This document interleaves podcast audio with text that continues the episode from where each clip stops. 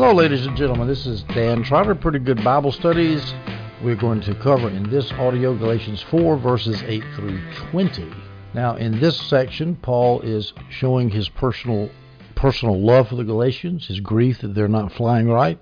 In verses 1 through 7, the context of our current section, Paul talked about the Galatians being sons and heirs, not a son that's under the legal restrictions of the law, but a son who has actually received the inheritance. And in this section, he's going to talk about his personal grief that the Galatians have been seduced by these disgusting legalizers, Judaizers, and legalists in Galatia. So let's get started. Galatians 4 8, Paul says this, But in the past, when you didn't know God, you were enslaved to things that by nature are not God's. Now, again, the you there, it, Paul sometimes is talking to the Jews in Galatia, maybe he's talking to the Gentiles and the Jews in Galatia. I think in the previous section, verses 1 through 7, he was talking to the Jews only because he talked about sons being enslaved by the law. He says you're a, a, a son that is under the law is like a slave. A son who has not received his inheritance yet because he's under the law is like, because he's under a testamentary guardian, is like a slave who doesn't have the inheritance. That sounds like he's talking about Jews. Some people say he's talk, he was talking about the Gentiles too because of this verse here, verse 8. He says, Because when you didn't know God, you were enslaved to things by nature and not God's, which, of course, is idols. Things that are not God's are not idols. So either way, whether you're a Jew or you're a Gentile, you're enslaved until you're free in Christ. Now, when Paul says you were enslaved to things that by nature are not God's, he could have said you are enslaved to things that by nature are, air quote, gods. In other words, they call themselves gods, but they're not really gods. Now, of course, Gentiles were noted for serving idols, and so Adam Clarke says that Paul is now talking is at least acknowledging that some of the Galatians were Gentile converts, although most of the Galatians were Jews, Adam Clarke says. I don't know how he knows that. I take his word for it. They were either Jews or proselytes to Ju- Judaism, Clarke says. Now let's look at the scripture that other scriptures that show that idols claim to be gods, but they're not really gods. 1 Corinthians 8 4. About eating food offered to idols, then we know that quote, an idol is nothing in the world, unquote, and that there is no God but one. An idol is nothing. 1 Corinthians 10:19 What am I saying then? That food offered to idols is anything or that an idol is anything? And of course that's a rhetorical question. The expected answer is no, of course not. An idol is nothing and food offered to the idol is nothing. 2 Corinthians 2 Chronicles 13:9 didn't you banish the priest of Yahweh, the descendants of Aaron and the Levites, and make your own priest like the peoples of other lands do? This is God chastising the Israelites on one of their many occasions of idolatry.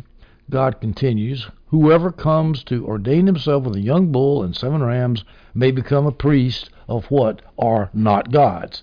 An idol is called a not God. And so these Galatians were enslaved to that. They knew they were enslaved. They had experienced freedom in Christ. Paul again is appealing to their experience, their experience as Christians, to get them out of the legalism because he's going to say, hey, you remember how great it was? Now, how does all this death and slavery and bondage, how you liking it? Now, Paul said in the past these Galatians did not know God, these Gentile Galatians didn't know God when they were worshiping so called gods, i.e., idols. Well, how do you reconcile they didn't know God with Romans 121 it says for though they knew God sounds like a direct contradiction. For though they knew and this is again Paul talking about Gentiles in Romans 1 for though they knew God they didn't they did not glorify him as God or show gratitude. Instead their thinking became nonsense and their senseless minds were darkened. Well how do you reconcile that? Jamieson Fausset Brown does it this way. He says well the heathen originally did know God but as time went on, they didn't retain their knowledge of him as their minds became progressively darkened. And so in Romans, when Paul says, though they knew God, he meant pagans knew God at the very beginning of history, but then as time went on, they didn't. I don't think that's a good way to reconcile it, in my humble opinion. In my view, it's the reconciliation should be done this way. In the Romans, the heathens knew that God existed, for though they knew God, i.e., they knew that God existed, but they didn't know him personally just like the Galatians are now not did not know God personally before, and When they became Christians, they knew God personally, but they didn't know him personally before they became saved. So Paul in Galatians 4 8 says, In the past, when you didn't know God, personally, I take it, you were enslaved to things that by nature are not God's. But then the implication is now that you know God personally, you are not enslaved. So why would you want to go back to the state of slavery? We go to Galatians 4 9. But now, in other words, now that you are a Christian, but now, since you know God, or rather have become known by God, how can you turn back again to the weak and bankrupt elemental forces? Do you want to be enslaved to them all over again?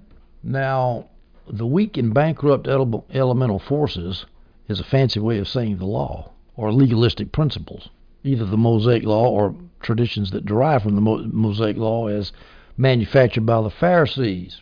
NIV Study Bible says that these Corinth, these Galatians were in danger of becoming enslaved to, quote, legalistic trust in rituals, moral achievement, in law, in good works, or even in cold, dead orthodoxy. Yes, legalism's ugly. And of course, what's the result? Slavery. He mentions that word slavery again. Do you want to be enslaved to them all over again? You got free from it. Why you want to go back to it? Now, Paul says you know God now. You didn't know God when you were a idolater, and now that you become a Christian, you do know God. And then he immediately puts an interesting qualification on it. He says, Yeah, you know God, or rather have become known by God. Because you see, in order for us to know God, God's got to know us first. That's a nice thing for Arminians to contemplate. We do not seek him, but he seeks us first. Paul always puts the the focus of initiative on God rather than humans since you know God, or rather have become known by God. That's what happened first. Because you don't get to know God unless He knows you first. It's, it's like any relationship. Deep relationships are a two way street. If one person in a relationship doesn't want to be known, the other party can do nothing. Well, if I'm sitting here sunk in my sins and I don't want to know God, God ain't going to have a relationship with me. And so He has got, God has got to reach down and say, Look here, open up your heart, dumbhead, and know who I am, and then I know who you are, and then the person responds, and then he knows God's, and, and then they have a two-way relationship. Notice that these elemental forces, by the way, that Greek word is stoicheia, is the same word that Peter used when he says the elemental forces of the world will be burnt up. John Owen, the Puritan divine, 16th century Cambridge professor, says that refers to the burning up of the law on the day of the Lord, the destruction of Jerusalem in AD 70, when the perpetrators of the law, the Jewish kingdom of Jerusalem, was burnt to the ground.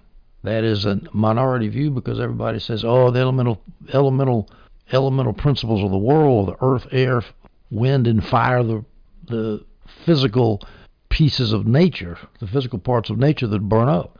But I'm telling you, you look it up in in any concordance. I think there's about nine instances of that Greek word. It always refers to the law. Eight times clearly refers to the law, just like here.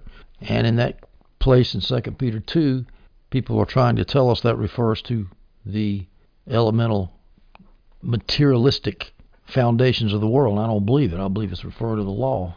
And notice here that Paul says that these elemental forces, the law, are weak these principles of the law are weak and bankrupt because that's what the law does. It cannot make you righteous. It cannot make you sanctified. It cannot get you saved. It cannot get you holy because it's weak. It's bankrupt. A firm that is bankrupt has no market power. It can do nothing except sit back and wait until the vultures come to the bankruptcy court and pick over the bones. And that's what the law can do for you. Nothing. It can enslave you, make you miserable, now, notice Paul is again talking about people who are going back under the law. Is he talking to Jews or is he talking to Gentiles? Well, you know, it really doesn't matter. If he's talking to Jewish Christians, they could be going back under the law, and Gentile Christians could be going under the law really for the first time. I don't know. Paul here says that you're being enslaved to them all over again, so it sounds like he's talking about Jews who were enslaved to the law and now they're going back again. But he could be referring to the law of the conscience in Romans 1, the law of conscience and you want to be enslaved to that all over again? I don't know. He's kind of unclear. But the point is, his law is slavery. Adam Clarke says that Paul could be talking to Gentiles serving idols, as we mentioned in verse 8. It makes it sound like that. It doesn't sound like he was talking to Jews. He was talking to Gentiles who then were becoming proselytes and putting themselves under the law. But again, the problem with that, he says, again enslaved them. Again enslaved? Do you want to be enslaved to them all over again? See, if these were Gentiles becoming proselytes, this would be the first time that they would be enslaved to the law. So, in my opinion, he's probably he's he's referring back to Jews, Jewish Christians. Again, that's a kind of a murky subject. It doesn't really matter. The point is, is that everybody is enslaved. If you try to put yourself under the law, you are enslaved. Now we go to Galatians 4, verse 10. Paul says, You observe special days, months, seasons, and years. And again, he's talking to the Judaizers, the legalist. Again, he could be referring both to Jews or Gentiles. He could be referring to Jews, of course, and then Gentiles who have become proselytes and are getting all hopped up on Jewish feast days, on new moons, Feast of Tabernacles, the Feast of Passover, the Feast of Pentecost, the first fruits, all that stuff. All that Jewish stuff that's in the law. And years, that could be the Sabbath year that's in the Old Testament. Months, every month they had a new moon festival. A special day would be the Sabbath day, or maybe the Day of Atonement. The seasons would probably be Feast of Tabernacles in the fall, the Feast of Passover in the spring, and the Feast of Pentecost in the early summer. But at any rate, it's Jewish stuff he's talking about. And when he says you observe them, he doesn't mean to be saying that it's wrong to observe these things culturally. There's nothing wrong with that. I mean, remember, he's he was telling the Corinthians, "I got to be back in Jerusalem by Passover." So he obviously was. He had a desire to that that feast meant something for them. Maybe it was just an opportunity for evangelism, but he, you know, there was nothing wrong with observing the Passover as a cultural thing. But if you want to observe special days like Passovers in order to, to be good, a good little Christian so that God will accept you and so that God will save you and so that God will sanctify you, well, to heck with that. Paul is opposed to it. He says in verse 11, I am fearful for you that perhaps my labor for you has been wasted. All that work he did getting them saved, now they're running right back into Judaism. That must have been kind of disgusting. Now notice that Paul says he's fearful. This is something that name it and claim it, blab it and grab it, scream it and redeem it, mark it and park it Copelandhaginites ought to take notice of. I am fearful you. This is the Apostle Paul. Now, of course, I can hear him say, well, Paul sinned. I can hear him now. Paul expressed fear. That's a human emotion. Faith does not contradict normal human emotions. Now, we'll notice that there is a difference between concern and fear. Fear in the sense of terror. Paul's not saying I'm fearful in the sense I am terrorized. I go to bed at night in anguish because I'm scared the devil's going to destroy me and I'm just going to work, ruin all my work. I don't think that's what he means by this fear here. I think he means fear. He's fearful for them in the sense of being concerned for them. Being concerned means you focus on a problem. You realize that something is wrong and it might get worse. And then you deal with the normal negative emotions one has when something is wrong. But that doesn't mean you walk around shaking in your boots. And all the while you're dealing with all this stuff, you know that God is sovereign and He can and will handle the situation. So that's how I would reconcile fear and faith. You know, Jesus said, "Don't worry." So then, when Paul says, "I'm fearful," whenever he says that, I immediately think, "Well, is he contradicting the Sermon on the Mount?" Well, if he was, hey, he's a human being. His he's an apostle. His words are inspired and inerrant, but not his actions, not his emotions. So maybe he was sinful here. Maybe he shouldn't have been worried about him, or maybe he's just being a human being expressing his normal emotions. That is a hard question. I'll leave it with you. Galatians 4:12 I beg you brothers become like me for all I also became like you. You have not wronged me. Now this verse is a little opaque on first glance, but first of all let's point out he calls the Galatians brothers. He's still emphasizing that he loves them despite the harsh tone of the letter. I mean, he's really laid into them as as you know. He's called them fools twice in chapter 3, but they're still his brothers. He says become like me, in other words, free from the law as John Gill, Adam Clarke, and Jamieson, Fausset, and Brown all say, become like me, become free from the law. Adam Clarke says it could be become loving to me as I am to you, become like me, i.e., a loving person. Love me. Well, I don't think so. I think he's saying be free from the law just like I am. For I also became like you. Well, when did Paul become like them? Well, probably. This is from John Gill. He was born and raised a Jew, just like you Galatian Jews were. And so, in the sense of I became a Jew, in the sense I was raised up in it, I became a Jew, just like you are. I became person a person under the law, just like you. Now, if I can do that and then get out of it, why don't you get out of it and become like me, like I am now?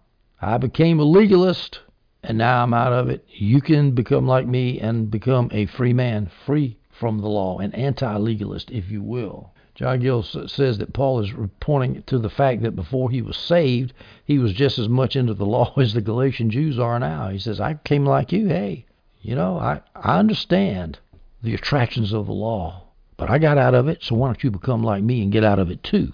All right, that's a little bit hard to see what he's getting at there. But now let's look at the last phrase he says in this verse 12 of Galatians 4.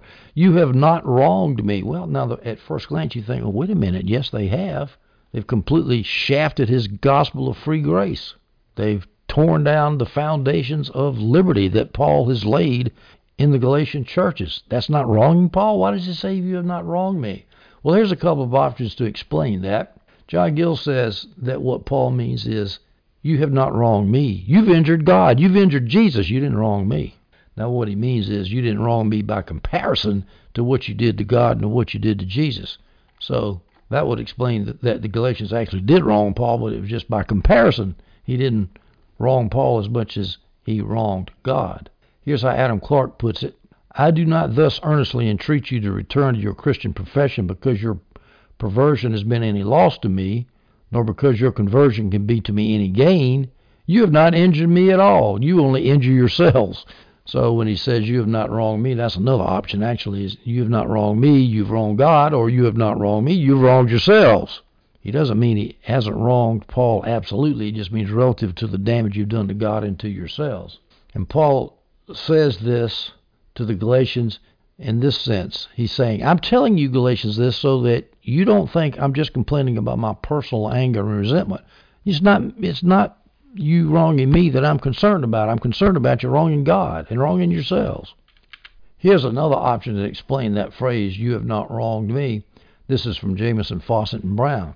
Paul is saying this Look, I laid aside all my legalism, all my Jewish stuff when I lived among the Gentiles and by going amongst the Gentiles, thus showing that I don't need the law to be saved. Now, when I did that, you didn't give me any grief. You didn't wrong me. You have not wronged me when I did that.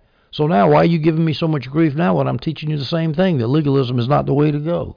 Interesting way to interpret that. I don't think he's right. Well, it could be.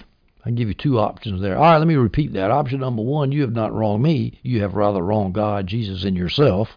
That's one way to look at it. Option number two, you have not wronged me and gotten upset with me when I got rid of my Jewish legalism before, and I taught you freedom, free grace before, and liberty in Christ before.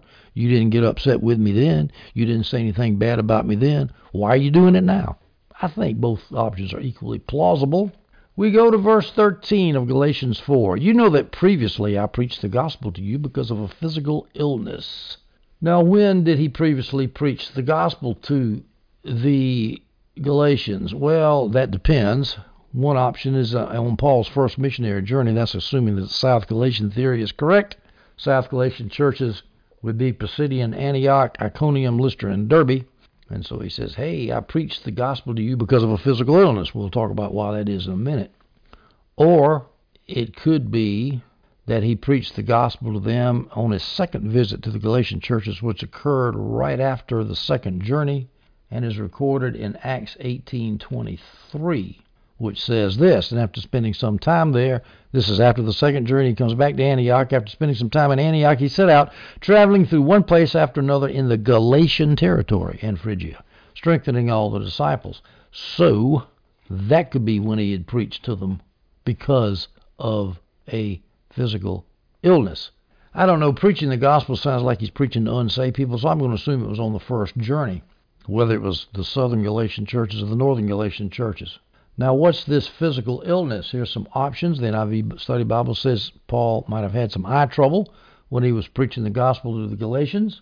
Galatians 4:15 he says this, what happened to the sense of being blessed you had? For I testify to you that if possible you would have torn out your eyes and given them to me. Well, Paul could have just been hyperbolic there in the abstract or he might be referring to the fact he needed some new eyes and the Galatians would have torn out their eyes, metaphorically speaking, tore out their eyes and given them to Paul to take place of his messed up eyes. That's a reasonable speculation. Galatians 6:11. Look at what large letters I used to write you in my own handwriting. That sounds like he had some kind of eye infection, eye problem, was writing big so he could see.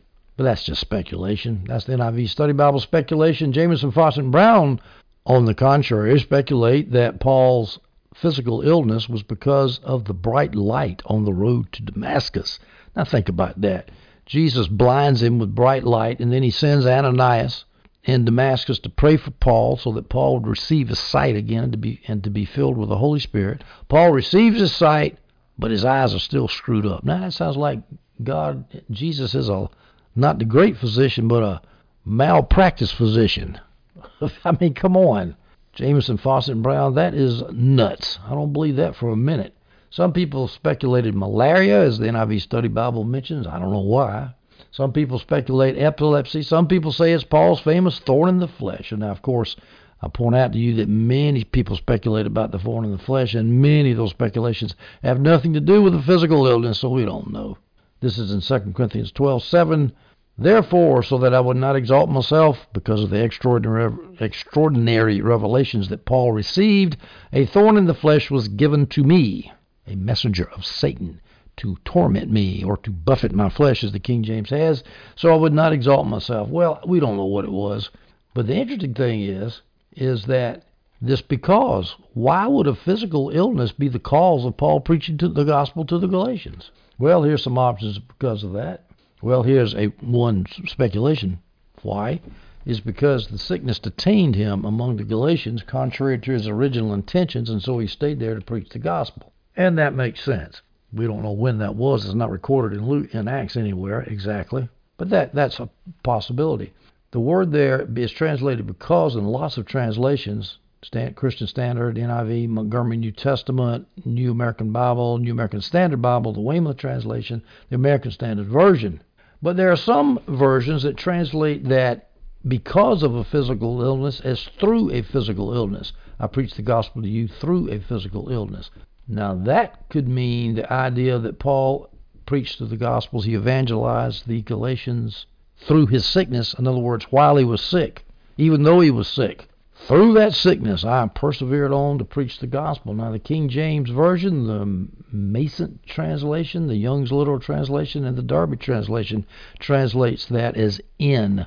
I I preach to you the gospel in a physical illness. In other words, in the midst of a physical illness, I preach to you.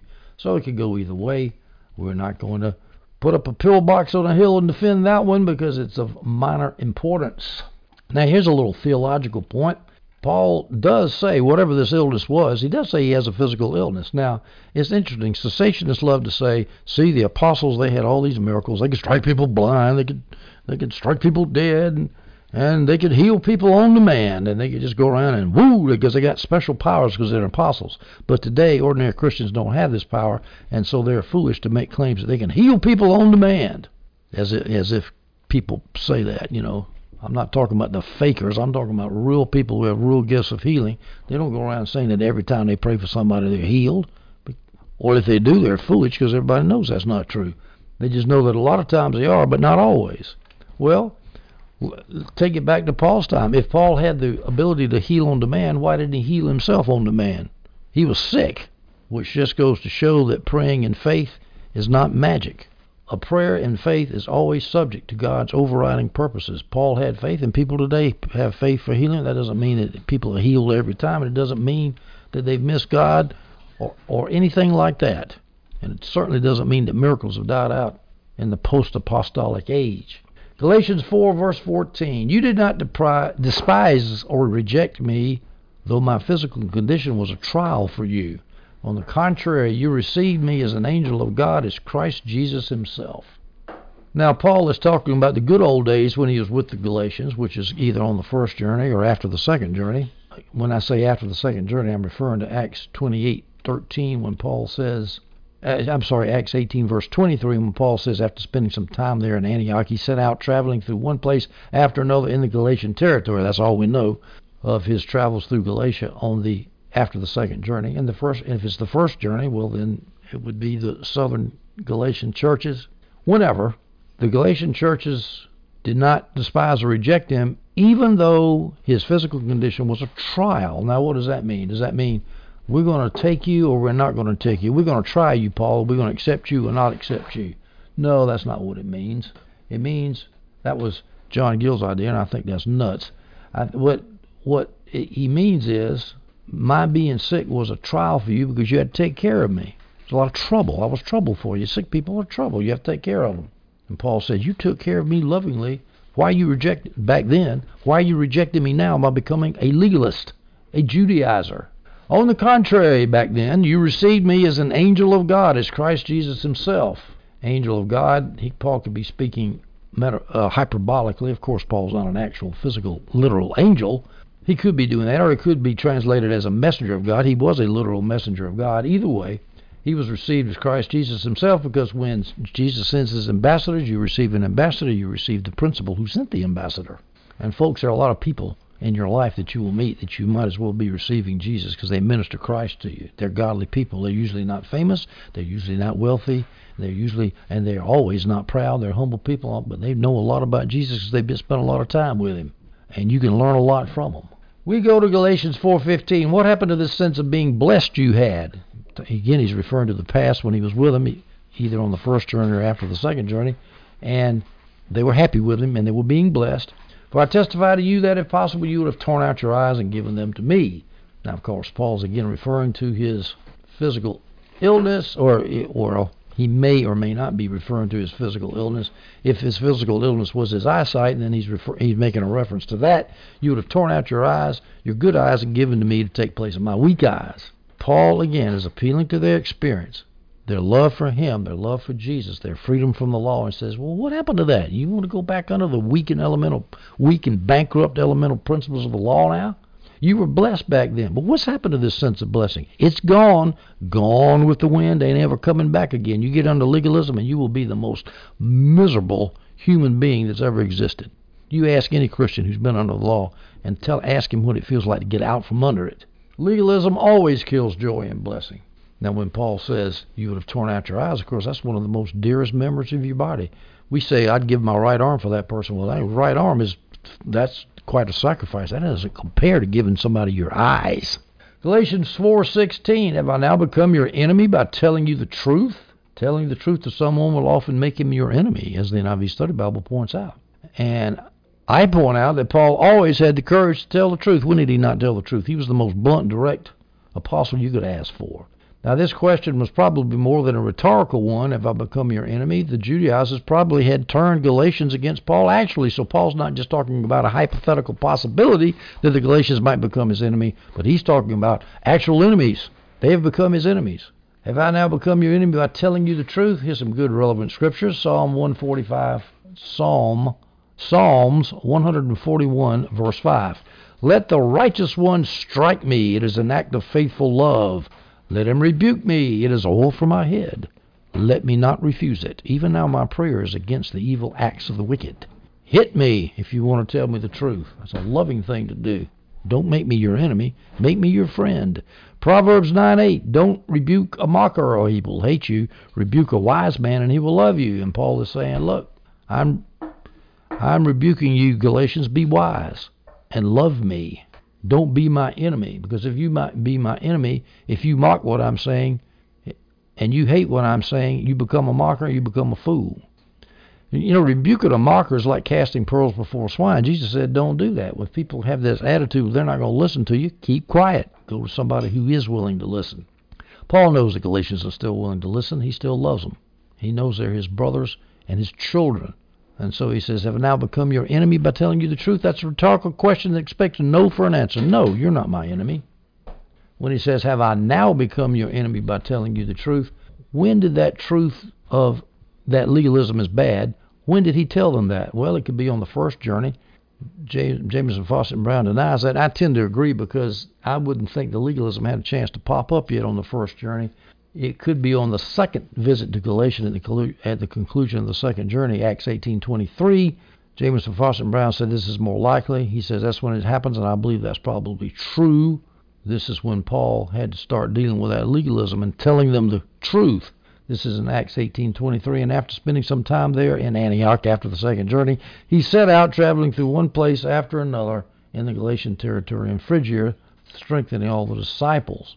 That was the beginning of the third journey, actually, when he started out in the Galatian territory. Galatians 4:17, they are enthusiastic about you, talking about the legalist, the the Judaizers. They're enthusiastic about you, but not for any good. Instead, they want to isolate you so you will be enthusiastic about them. Now, there's one thing about false teachers they love to have a crowd, they love to have people follow them. They're not just content to teach wrong doctrine academically, they desire a following. I watched a good friend of mine whose church was infected with the virus of hyperpreterism, and I watched the hyperpreterists as they tried to seduce one person after another and have secret Bible studies and let's have a talk. Let's be open. It's just a matter of eschatology. It's not a matter of doctrinal orthodoxy. And every lie, every stinking lie that the devil could manufacture was just presented to the church in dulcet tones through the mouths of people who claimed to be brothers, and I, and I, I assume they were Christians, but they were false teachers, and they weren't content just to hold to their own false teaching. In fact, one of the positions of that church was, well, you can believe this heresy, you can believe this nonsense that there's no resurrection of the dead, but you got to keep quiet about it. And they refused to do it. They could have done that and stayed in the church, but they refused to do it. It's kind of like, well, you can be a homosexual in the church as long as you don't practice it, and well, you can be a hyperpreterist heretic in the church as long as you don't practice it. They wouldn't do it because heretics have got to spread the word of their heresy. They just can't help it. It's in their nature. And they're enthusiastic about it. You watch the average cultist, a Mormon or a Jehovah's Witness, you see how enthusiastic those guys are. They're very enthusiastic. And Paul is saying these Judaizers are enthusiastic too. They were noted for their zeal. Look at Galatians 1:14.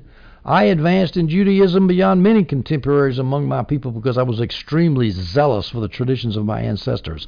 Paul himself was zealous for that which was not true, legalism. Matthew 23:15 Jesus says, Woe to you, scribes and Pharisees, hypocrites! You travel over land and sea to make one proselyte, and when he becomes one, you make him twice as fit for hell as you are.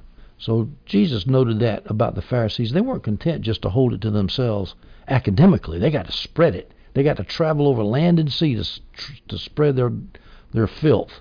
Romans 10:2 I can testify about them that they have zeal for God, but not according to knowledge.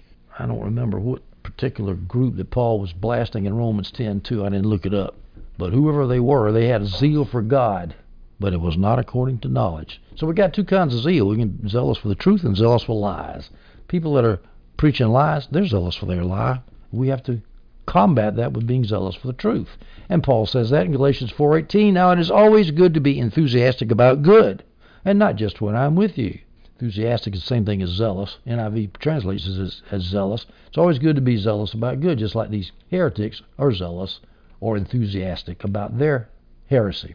And not just when I'm with you. In other words, hey, when the cat's away, the mouse will play. I was with you, you were enthusiastic for free grace. Now I'm away, you're being enthusiastic for legalism. So let's let's be enthusiastic about free grace and liberty in Christ when I'm absent. Also, Paul could be referring the, to the Galatians being enthusiastic when he was with them on the second journey. Again, it's hard to say because at some point in his dealings with the Galatians, they started getting peeled away by the legalizer, legalist. All right, let's go to the last two verses of this section. Galatians 4 verses 19 through 20. My children, I am again suffering labor pains for you until Christ is formed in you. I would like to be with you right now and change my tone of voice because I don't know what to do about you. Now notice that Paul calls the Galatians children. This is the only time in Paul's writing that Paul uses this affectionate term not just to the Galatians, but to anybody, according to the NIV Study Bible. John used it all the time, but not Paul. However, he does refer to himself as a father. He was the father of the Corinthian church, 1 Corinthians 4, verse 15.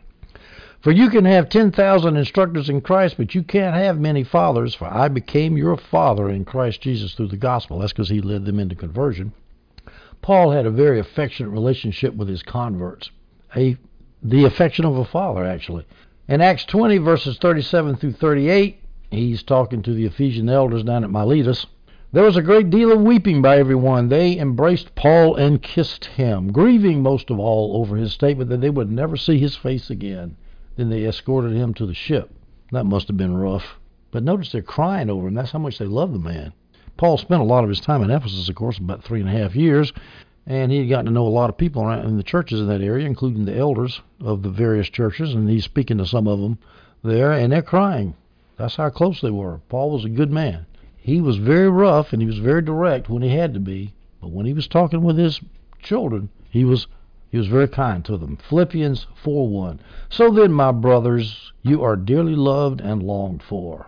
My joy and crown, my brothers, dearly loved and longed for. 1 Thessalonians 2, 7 and 8. Although we could have been a burden as Christ's apostles, instead we were gentle among you, as a nursing mother nurtures her own children. He's saying I could have come in here and been a big shot apostle and let you guys have it in Thessalonica. Some of them, if I remember correctly, weren't working but instead he was gentle as a nursing mother. So Paul, he knew when to hold him and he knew when to fold him. He knew when to be gentle and nice and kind, and then at the other hand, on the other hand, when he had to deal with the protection of his flock, he came out with all of his guns blazing. He came out like Buford Pusser with his stick. Paul spoke terms of endearment to his children when they were flying right, but he tore into them when they were on a self-destructive path, and he certainly tore into the opponents of his children the false apostles who didn't believe at all. Now, Paul says, I am suffering labor pains for you until Christ is formed in you. The, the analogy is a little baby is formed in the mother's womb, and as it gets bigger and bigger and bigger, as it's getting ready to get born, the mama starts having labor pains. And so, what Paul is saying, listen, I, I got you born, and you're a little baby, you're a little fetus, and you're growing and growing and growing, and oh my goodness, you're about to be born, born and cast out into the world as a mature Christian, I'm getting I'm suffering labor pains for you because when the full baby is born, that means when the Galatian church is re- raised to maturity, that's the full, complete, mature baby. It ain't it ain't here yet, and I'm suffering labor pains trying to give birth to you guys. So how about fly right and get rid of these Judaizers? Now he says, I'm trying to have Christ formed in you. I'm waiting for you I'm going to have labor pains until that great day when Christ is formed in you. That's the goal of Paul's ministry is to form Christ in his disciples. Romans 8:29. For those he foreknew, he also predestined to be conformed to the image of his son. Formed or conformed is pretty close, is it not? To be conformed to the image of his son. That's the purpose of growth in the Christian life. These passage, these scriptures I'm going to give you now are talking about growing up into Christ, into the image of Christ. Ephesians 4:13 until we all reach unity in the faith and in the knowledge of God's Son, growing into a mature man with a stature measured by Christ's fullness, growing up to who we're supposed to be in Christ. Ephesians 4:15 but speaking the truth in love let us grow in every way unto him who is the head, Christ. Colossians 1:27 God wanted to make known among the Gentiles the glorious wealth of this mystery which is Christ in you the hope of glory. So Jesus in us reflects that glory of God. The public manifestations of God's excellent characteristics are reflected in Christ and Christ is in you. So you're going to do the same thing. You're going to reflect Christ's glory. And of course that takes growing to do that. This idea of him having labor pains until he presents the Galatians as a, a full born uh, human being in Christ, if you will. Here's what Adam Clarke has to say about it. Quote, he had been the means of bringing them to the knowledge of the truth. Therefore, he represents himself as suffering the same anxiety and distress which he endured at first when he preached the gospel to them, when their conversion to Christianity was a matter of great doubt and uncertainty the Holman Christian Study Bible says Paul tells the Galatians, I don't know what to do about you. King James says, I stand in doubt of you. The NIV says, I am perplexed about you. But I like the Christian Standard Version translation. I don't know what to do with you guys. I don't know what to do about you. now, this word again in verse 19 indicates something. My children, I am again suffering labor pains. When did he suffer labor pains before? Well, again, it could have been on the first missionary journey when he first tried to make Christ be formed in the Galatians, or it could be at the end of the second journey, the beginning of the third, when he preached in the regions of Galatia in Acts 18:23, where we read that. At any rate, he is doing it again while he's writing this letter. He's again trying to get Christ formed in him, in in them. That's his goal. Now he says I would like to change my tone of voice. He's referring to the tone of voice of the letter, which is pretty rough, as we know.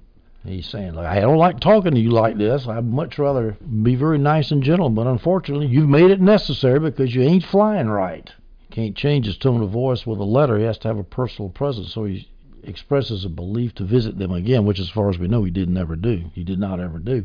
So, ladies and gentlemen, we are now finished with Galatians chapter 4, verses 8 through 20.